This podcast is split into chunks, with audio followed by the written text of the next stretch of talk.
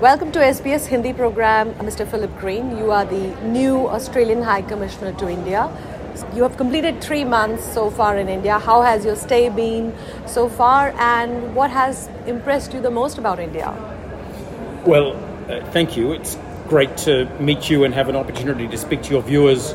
Um, the first three months has been very fast and very active. Uh, I know in my first eight weeks I visited eight Indian cities apart from New Delhi. We've had five or six Australian ministers visit. We did the two plus two, our foreign and defence ministers speaking uh, together in New Delhi earlier this week, and our foreign minister framework dialogue. So there's been a lot, not to mention visit by our prime minister. I shouldn't forget that, should I? Um, a lot of things have impressed me. Um, India is diverse, it's vibrant, it's exciting, it's colourful. The thing I like the most is the quality of conversation in India.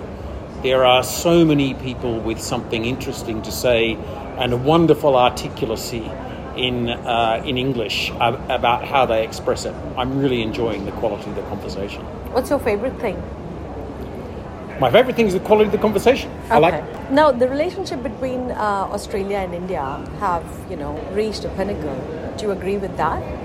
And also uh, as a diplomat, uh, give us a sense what's your understanding about the relationship? So I like to say the relationship's reached a very high point, and it's clearly the highest point that relationship uh, has been so far. But of course, my objective is to drive it further. So I hope we haven't reached the pinnacle yet. Mm-hmm. Um, the very strong signal I have from my prime minister is that he wants all of the powerful dynamics in our relationship to drive further and deeper progress between our peoples and our nations, and that's my top objective. And how are you going to take this relationship forward? What are the areas that you would like to work on? Good question. So, uh, in my view, there are three powerful drivers behind the success of the relationship. The first is that Australia and India have very strong strategic alignment. We both live in the Indo Pacific. We both have great hopes and aspirations for our region, but also some anxieties. We're working hard on that.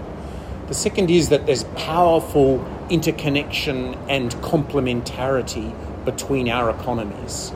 Um, India has a lot of people and a lot of skills. Australia has a lot of capability, but also a lot of resources. Um, and that complementarity drives a whole lot of uh, strong possibilities in our relationship final thing, and it's a very important thing, is what we call the human bridge.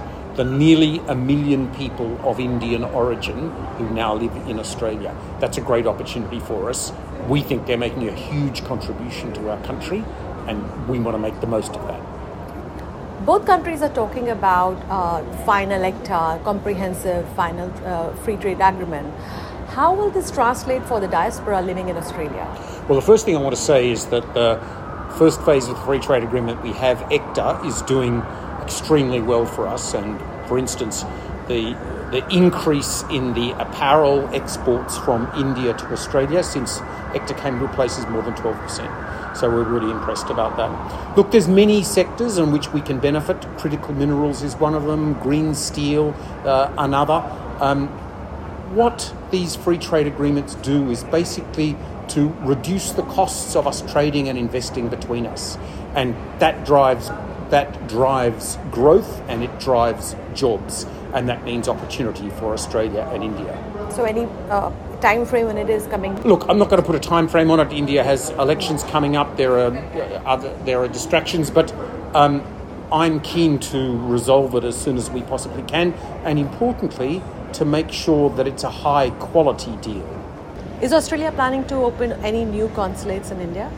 Well, we just opened a consulate in Bengaluru. Um, and I was delighted to visit there shortly after uh, Hilary McGeachy took over as Consul General. There's no further plans at the moment, but uh, we've got a really good layout across the subcontinent. Mr. Green, there are reports that India is planning Quad meeting in January. Um, is Australian Prime Minister planning to visit New Delhi next year?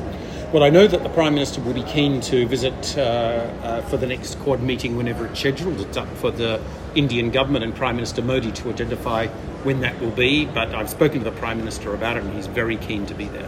Now, this month, Australia and China did a deal regarding multi entry visa for tourists and businesses. Uh, what are your thoughts uh, to replicate it with India? Well, you know, we've already um, done a couple of very important steps forward on terms of mobility between Australia and India.